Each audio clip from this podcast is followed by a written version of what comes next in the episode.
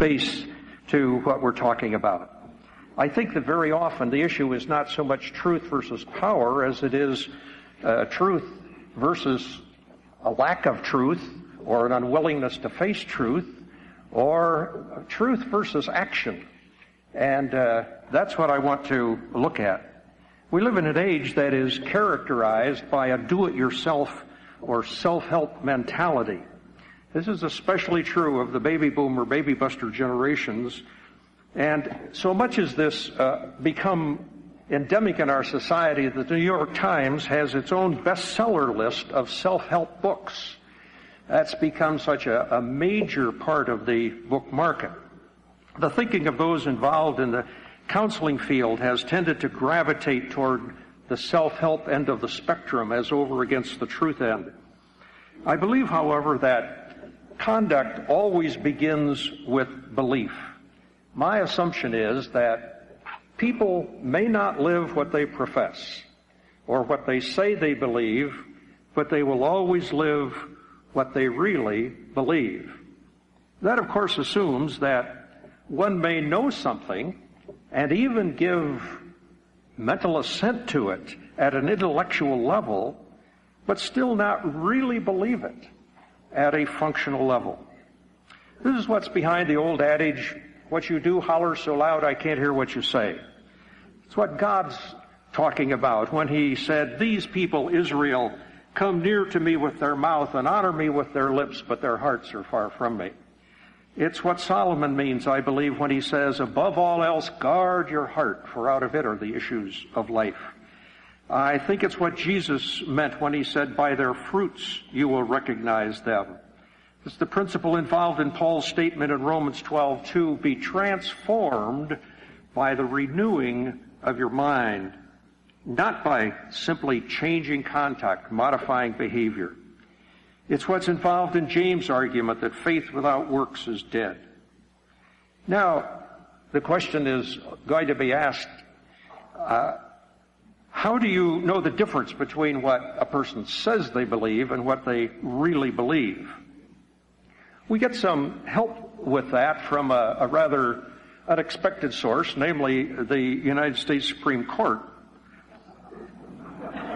In a landmark decision, the Wisconsin versus Yoder case in 1972, the court ruled that only religious beliefs protected by the First Amendment are convictions. That is, beliefs that are consistently acted on. Beliefs that are consistently acted on. If one can be persuaded by anything to deviate from professed beliefs, they are merely preferences, not convictions or true beliefs. And the court identified uh, several things that may cause one to deviate from his announced convictions, namely peer pressure. We don't need any commentary on that, do we? Even in the clergy, peer pressure becomes a, a controlling factor. The influence of family members, the threat of litigation, the possibility of imprisonment, and the thought of death. Now, some people will say, but, you know, you're, you're talking to a group of evangelical Christians and, and evangelicals don't fit into this camp. I was speaking at a conference out east uh, last uh, year, and uh, Bernie May from Wycliffe Bible Translators was one of the other speakers, and he told me that Wycliffe became aware that they had a flood of inquiries of, from uh, people who would be potential servants with them. 15,000 of them who never followed up. Now, there have been a few who don't follow up. You understand that. And there are going to be some who will go other places. But 15,000 people wrote to them and asked about possible service, but never took another step. So they began to be uh, curious about why that would be true. They engaged an independent research organization to survey these people uh, anonymously and ask them why they didn't go another step. The four top reasons for not taking another step were that it would re- involve leaving their family, that it would involve raising their own support and would not provide financial security, that it would involve health and safety risks, and it, they would have to live at a lower standard of living. Now, if you would ask those people, is Jesus your Savior and Lord? What would they say? Of course. He's my Lord. My Lord? And I won't leave my family for Him. I love my father and mother more than He. That I won't take any risks for Him. That I won't trust Him to supply my needs from His riches and glory. You think we don't have a belief problem? See? Announced beliefs don't guarantee anything about what is really there. The Supreme Court went on to say that a conviction is a belief that does not change regardless of the circumstances. And it identified the following characteristics of those convictions. First of all, it's predetermined. It's not a spur of the moment decision. It's not this decision making moment that the situation ethics people talk about, but it's a premeditated response. You know ahead of time what you're going to do and not do. You've thought that through. It's like Daniel and his three, three friends who purposed in their hearts not to defile themselves. Didn't matter that everybody else that was taken captive over there did it. They'd made up their mind they weren't going to do it. And in talking to, to men particularly about the, the sexual area, many of them have just not made a premeditated decision about what they're going to do in, in this area or many other areas of life. So we need to make sure that uh, we're operating on that base. Secondly, it's non-negotiable. No plea bargains. Uh, again, Shadrach, Meshach, and Abednego. The king said, "I'll give you another chance." They said, "King, you don't have to give us another chance. We know right now what we're going to do. There's no no need for you to try and bargain with us." There's a very famous illustration that comes out of situation ethics literature about a wealthy old man who propositioned a beautiful young lady about spending the night with him, and she said, certainly not. And uh, he said, well, what if I would offer you uh, $250,000? Well, she said, I'd have to think about that. Uh, he said, what about $5,000? said, what kind of a girl do you think I am?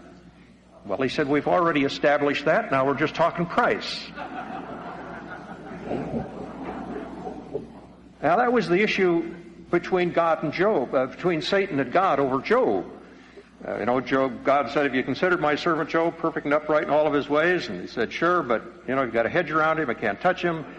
But, uh, does a man serve God for nothing? Every man has a price, Satan says, and you pay his price and he'll do it. And you're paying Job well, and no wonder he serves you. But you take away his price, and he'll curse you. And God said, No. There are some people who serve me because I'm God, not because the circumstances of their life are pleasant at any given time. So I give you permission to take away his price. You know the story. I won't go into detail on it. And uh, God did that because he knew that Job had made a premeditated, non-negotiable decision that he was going to be true to God. Now that's what real belief is all about. It's a confident belief. You don't need some indication that you're going to win the case.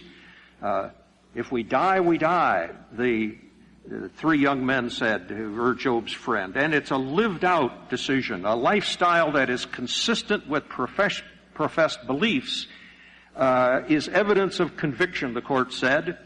Actions show what we really believe. As James says, faith without works is dead. So, if I want to know what you believe, I won't ask you. I'll come and live with you. I'll see what you get upset about. I'll see what you do when you get upset. I'll see what kind of resources you reach for when pressure, when crisis comes in your life. You see, it's one thing to come to church and say all these good words and to sing these wonderful songs. It's another thing to perform that way when the pressure's on.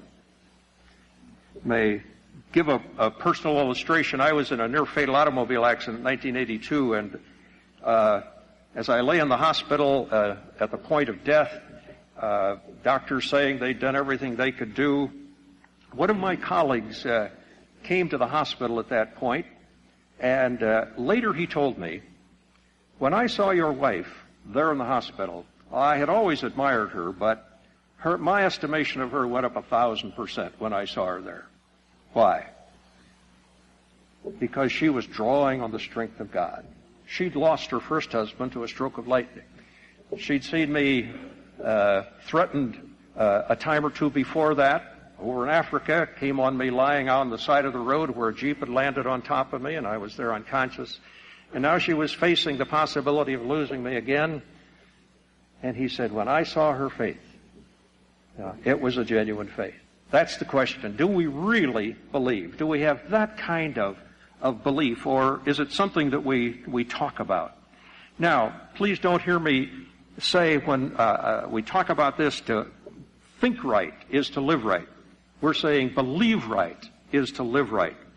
Thinking, we ought to think right, of course. We ought to think good thoughts, but thinking good thoughts doesn't make it happen. It has to go to a level of commitment if we're going to get there. Knowledge, even right knowledge, doesn't necessarily lead to right actions. Profession may be very orthodox, but uh, very ineffective. Paul tells us that knowledge puffs up in uh, 1 Corinthians 8 1. So we're not talking about positive thinking, but positive believing, choosing to believe it because it's true. I also lost my first wife to death uh, after one year of seminary, and uh, we were planning to be missionaries. We had application papers uh, for the mission field and had great plans. And on our first anniversary, she was sick, and ten days later, I stood by her bed and watched her die. Uh, I, I learned something at that point. One of my teachers from college wrote on a card she sent to me, Tim, God has entrusted you with an experience that he can't trust everyone with. That was a whole new thought that God was going to use this to build something into my life. And at her funeral, our pastor uh, preached from Psalm 1830, which says, As for God, his way is perfect. The word of the Lord is tried. He is a buckler to all those that put their trust in him. And uh, I began to say, God is good. I choose to believe that. I choose to believe that. And I learned that faith wasn't a feeling, but faith was a choice. That if God says it, then I can choose to believe it even when my emotions don't tell me that. The devil will tell you you are what you feel, and you're a hypocrite if you do what you don't feel. And uh, we have to understand that that's part of his deception. Now, uh, I don't want to at all imply by what I'm saying that our struggles are going to cease if we just believe right. Uh, I am saying that you will not live right, however, unless you believe right.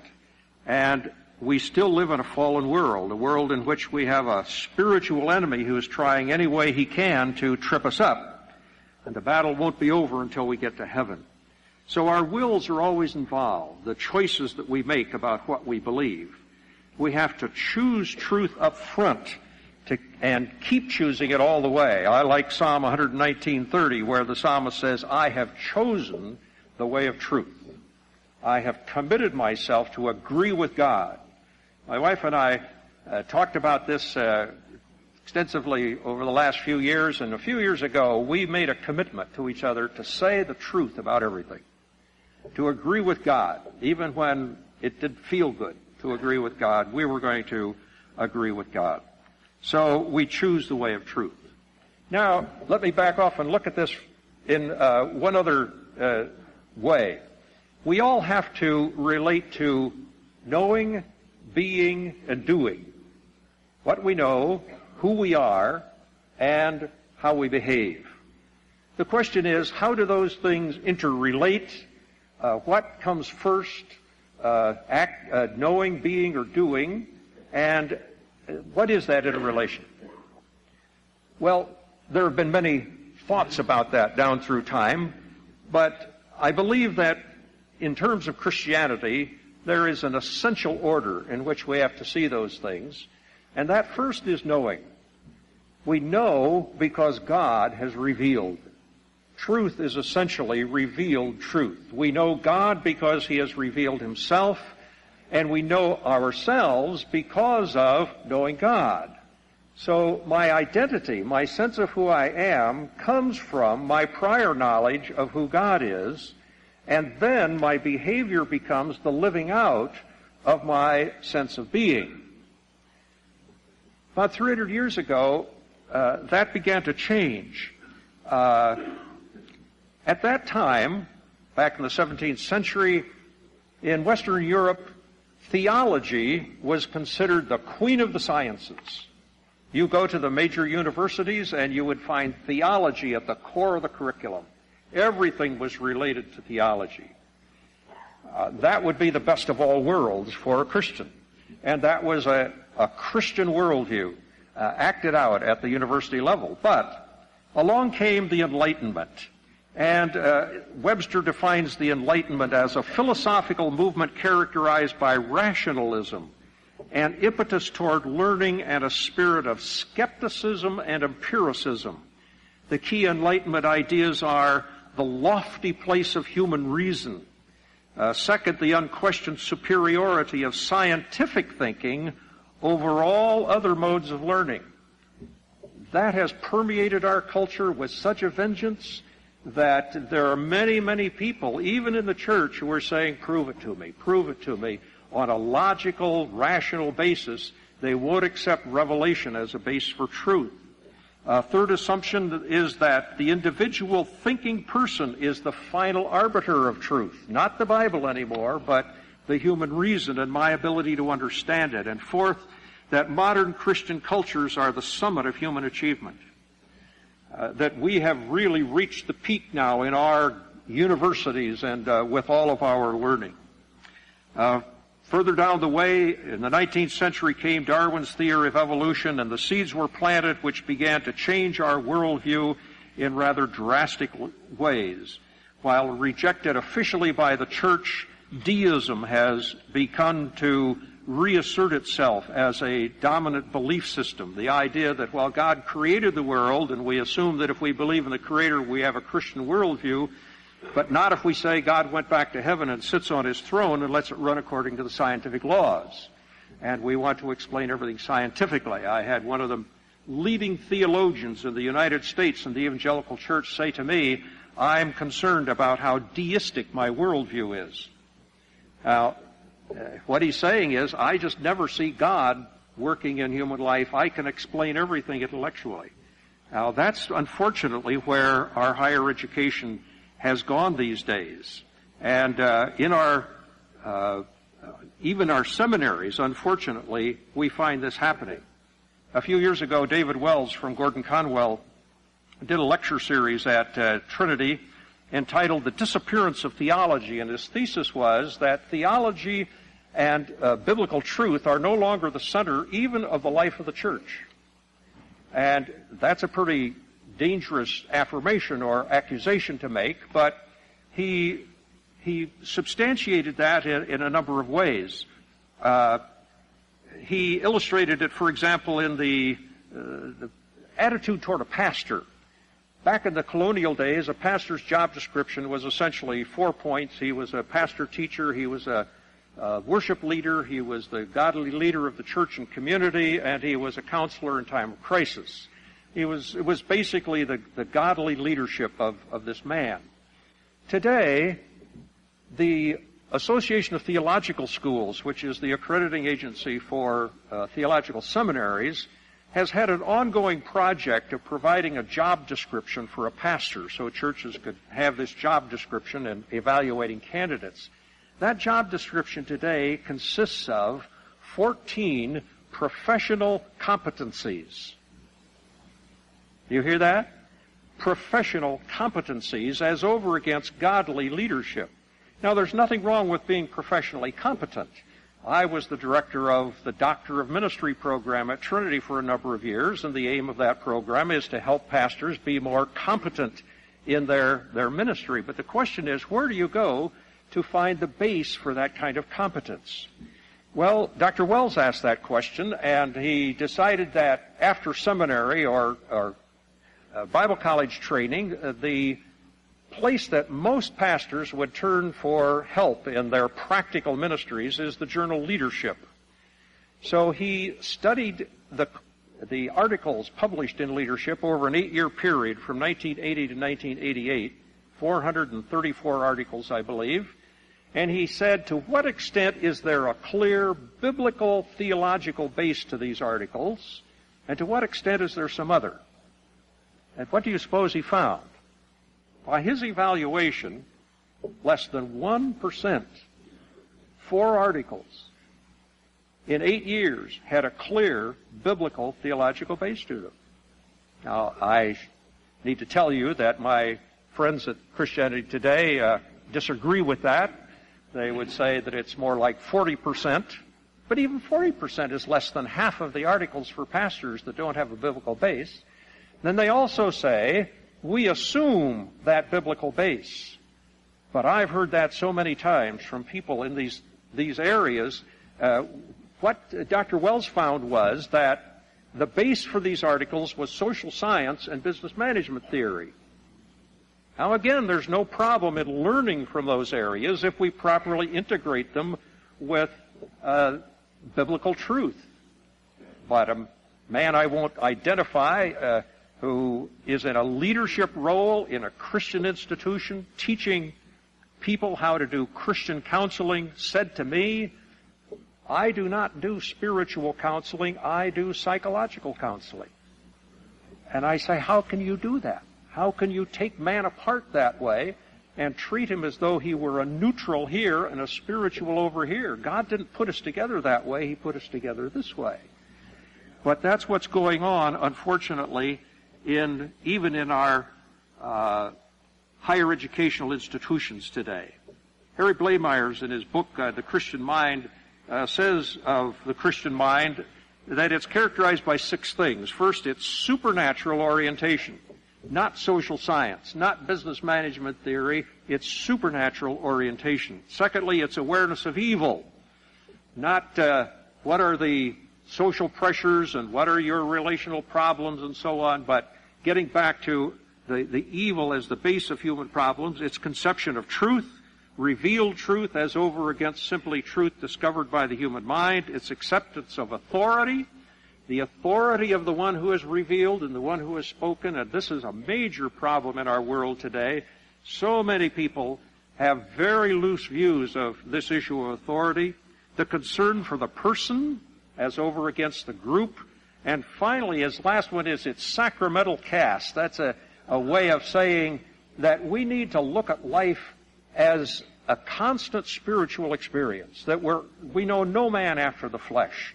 We see everything through the eyes of God, and uh, life becomes uh, living out those kinds of beliefs. Now, characterize those beliefs with uh, the characteristics of the postmodern times in which we live, as given by Gene Veith in his book entitled Postmodern Times. First of all, there are no absolutes. Uh, secondly, reason and the drive to objectify truth are no more than illusions that seek to cover the desire for power. All institutions, all human relationships, all moral values, and all human creations from works of art to religious ideologies are all expressions and masks of the primal will to power. And he's got some other things that we'll, we'll leave behind. But uh, uh, what he's saying is that, that the things that have taken over our society are the exact opposite of what a Christian mind would be. Now, people say, again, but you say that that's not true of Christians, is it? Well, George Barna, who is the pollster among evangelical Christians these days reports that in 1994, 75% of all Americans believed that there was no such thing as absolute truth. And in the same poll, how many born again Christians do you suppose believe that? At least those who characterize themselves as born again, 62% of them said there is no such thing as absolute truth. Now that's why we've got to start with the truth issue with, with most of these people because they're not even at the point where they're willing to assume that just because it's in the Bible it's true. Just because God said it, it's true. They have been taken over by uh, this kind of thinking. Now this influence uh, has uh, shown up even in Bible colleges and seminaries. In a rather remarkable article in Christianity Today last year, Daniel Wallace, a Dallas Seminary prof of New Testament, says that because of his cognitive emphasis, his emphasis on the human mind and rational approach in his seminary training and now in his teaching, his view of God had become distorted in three ways. This is a remarkable confession coming from a New Testament prophet, a place like Dallas Seminary. First of all, he said, the emphasis on knowledge over relationship produced in, produced in me a bibliolatry. He said, I was among those who said the Bible is enough. What does the Bible say? If the Bible says it, that's all I need to know. Well, now that sounds very good, and that seems to be what I'm saying, doesn't it? Except that the Bible says that it exists to bring us into a living relationship with Christ Himself. Jesus said to the Pharisees, You search the Scriptures because in them you think you have eternal life, and they are they which testify of me, and you will not come unto me that you might have life. And He said, I was studying the Bible like a book, and I had moved to saying, uh, I believe rather than I trust in.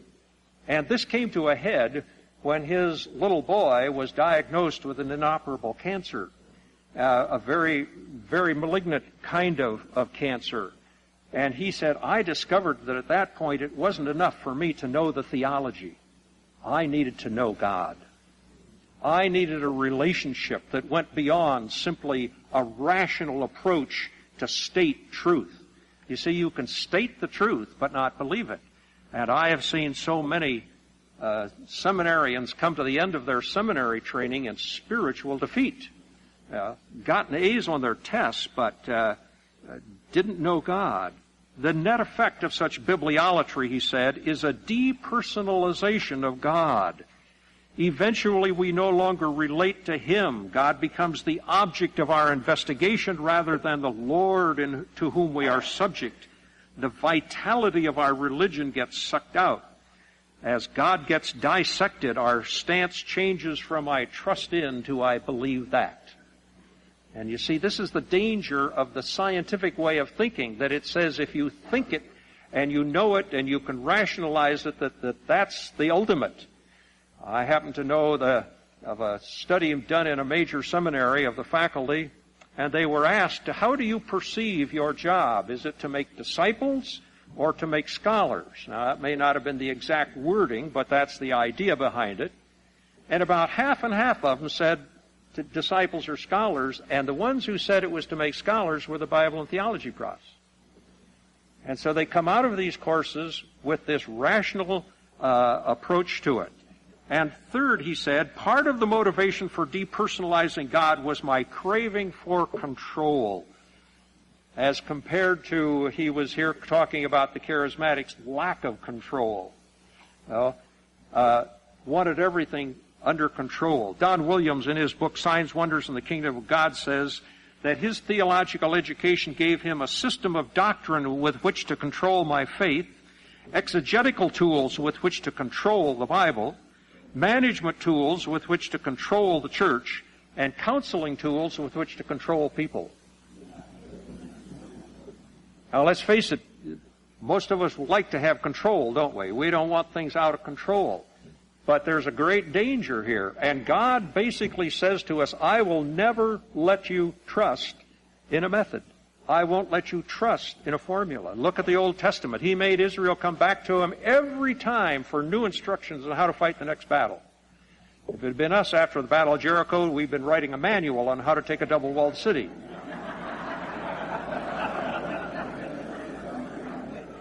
But if they did, God never, never let them use the manual because every time He had a new plan for them. Why? He said, your trust got to be here. It's relationship ultimately that is important.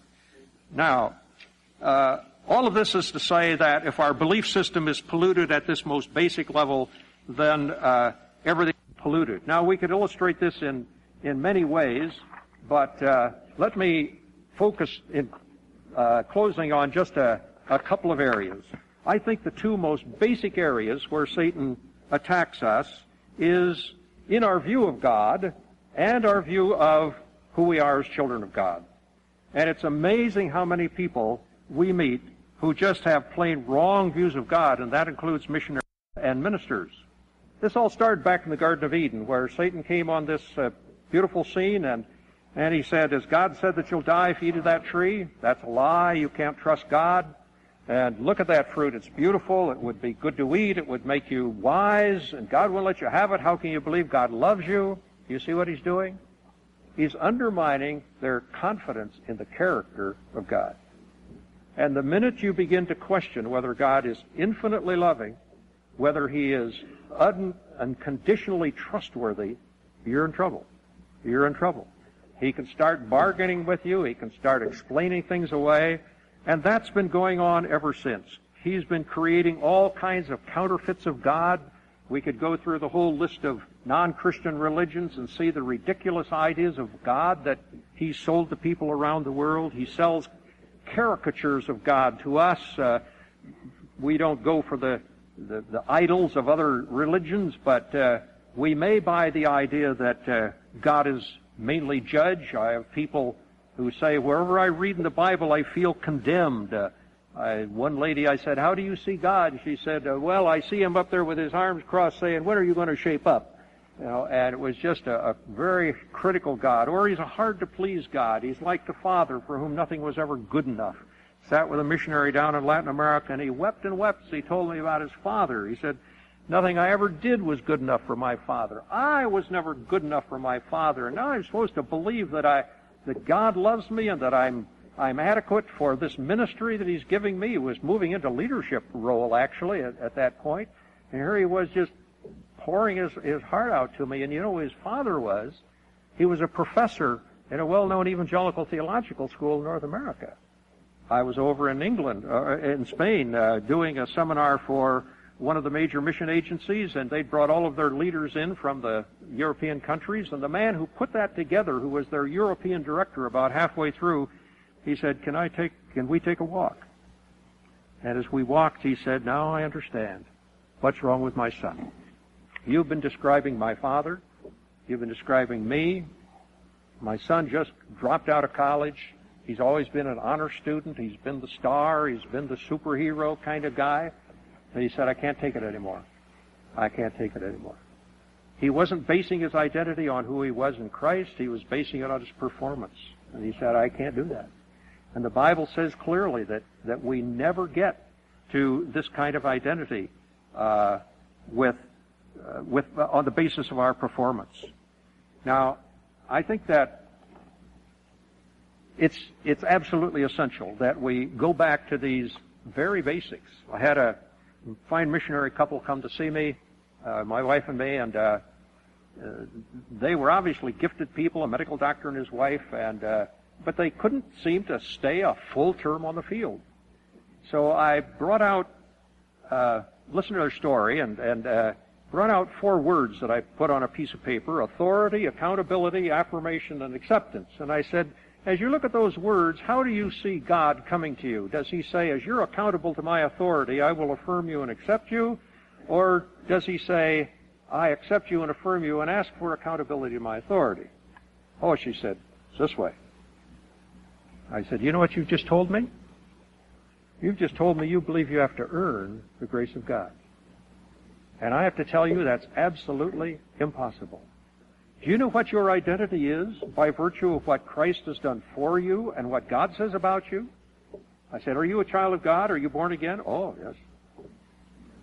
Romans 8, 16 and 17 say, The Spirit bears witness with our spirits that we are the children of God, and if children, then heirs, heirs of God, and joint heirs with His Son, Jesus Christ. Can you imagine anybody going to God and say, God, look how accountable I've been to your authority? I deserve to be a joint heir with your Son, Jesus Christ. That's laughable, isn't it? And yet, I would say most of the people in our churches are trying to do that. They're saying, I'm not good enough. I don't pray enough. I don't read the Bible enough. I don't do this enough. And I say, you'll never do it enough. And you probably won't do it right unless you come this way. Unless you believe first that what God has done for you is true. extreme case of this, but I was over in West Africa a year, just over a year ago, and I sat with a man who has translated the New Testament into a tribal language and is uh, considered one of the uh, premier translators in that area. But he was having trouble at first affirming that he was a child of God. And we talked about this and uh, talked about what it meant to be a child of God. And, and I put my diagram in front of me, the one's on a page 135 in your book. Where, if you want to turn to that, I'll make just passing reference to it. But uh, we were talking about the difference between unbeliever and believer and what it meant to be a believer. And uh, we talked for an hour and a half. And I said, now, now where do you see yourself on that page 135? Uh, uh, I, I said, now where do you see yourself on that diagram? And he said, well, here. And he pointed to believer. And I said, good, good. And if a child, then an heir, heir of God and joint heir with Christ. And he said, well, maybe here. And he pointed unbeliever. There are many, many people who find it easier to say, I'm a sinner and I'm guilty of all kinds of bad things than to say, I'm a joint heir with Jesus Christ. And I would submit to you, until they're ready to do that, they're probably not really ready to resist the devil effectively on an ongoing basis. I was in another mission situation not long ago and uh, was teaching along this line, and the daughter of the man who was in charge of that particular ministry came and said, This is going to revolutionize my life seeing myself as, as a joint heir with Christ and seated with Him in the heavenly, that's a grace gift, you see. That's something you could never earn. You could never deserve it. And if you're waiting until you feel worthy of it, you'll never get there. And when she began to understand that, it was like a giant load rolled off her back, and she began to say, I can do that. His secretary said the same thing, and he came to me and he said, You know, isn't it strange? I've been telling these uh, young ladies this uh, for a long time, and a stranger comes in from the outside and says it, and uh, they somehow now believe it. But there was a big difference. What he said was, I've been telling them, look, you're a beautiful young lady, you're talented, you're gifted. Uh, what was he doing? He was focusing him right here. What was I doing? I was focusing him up there. Okay? And that's all the difference in the world. That's the difference between uh, self-esteem based on a self-examination and whatever you call it, uh, our identity based on our relationship to the Lord Jesus Christ. Now, Satan is a deceiver. Satan's primary, primary tactic is deception. And his primary initial object is always your view of God, and your view of self as a child of God. Because if those aren't right, nothing else is going to be quite right down the way. You're not going to live like something else. If you believe that you're a victim of other people's actions and words, you're going to live like a victim. Professional counselor came to us, a lady who has been in professional counseling for years, taught psychology at a Christian college, but she came because of problems in her own life and as we went through this, and I showed her this diagram and showed her the, what it meant to be down at the bottom as a victim versus seated with Christ at the top, something about that visual uh, uh, image of this truth that seems to change. All of a sudden, the light went on, and she shook her head and she said, I've never gotten away from being down here. I've never learned to live as a child of God. And she said, I hope I've helped somebody over the years. But this is so basic. I don't know. Now, that's what's behind this premise. Person may not live what they profess, but they will always live what they believe. And so I would call us back to a reclaiming that first thing in our our threefold motto here uh, for the uh, for the conference to reclaim truth. Reclaim this this kind of a a base against this enemy who is out to deceive us. Because people may not live what they profess, but they will always live what they really believe. Let's pray. Father, we thank you that you've chosen to reveal yourself to us in such clear and unmistakable ways. We thank you that your grace has provided for us an identity we could never achieve on our own in any possible way. We thank you that we can now live the way you have created us, with the purposes you have intended for us, to the praise of your glorious grace. And I pray that each one of us here may do that in our own lives and may be instrumental in helping the hurting world that you send us to to do that. In Jesus' name, amen.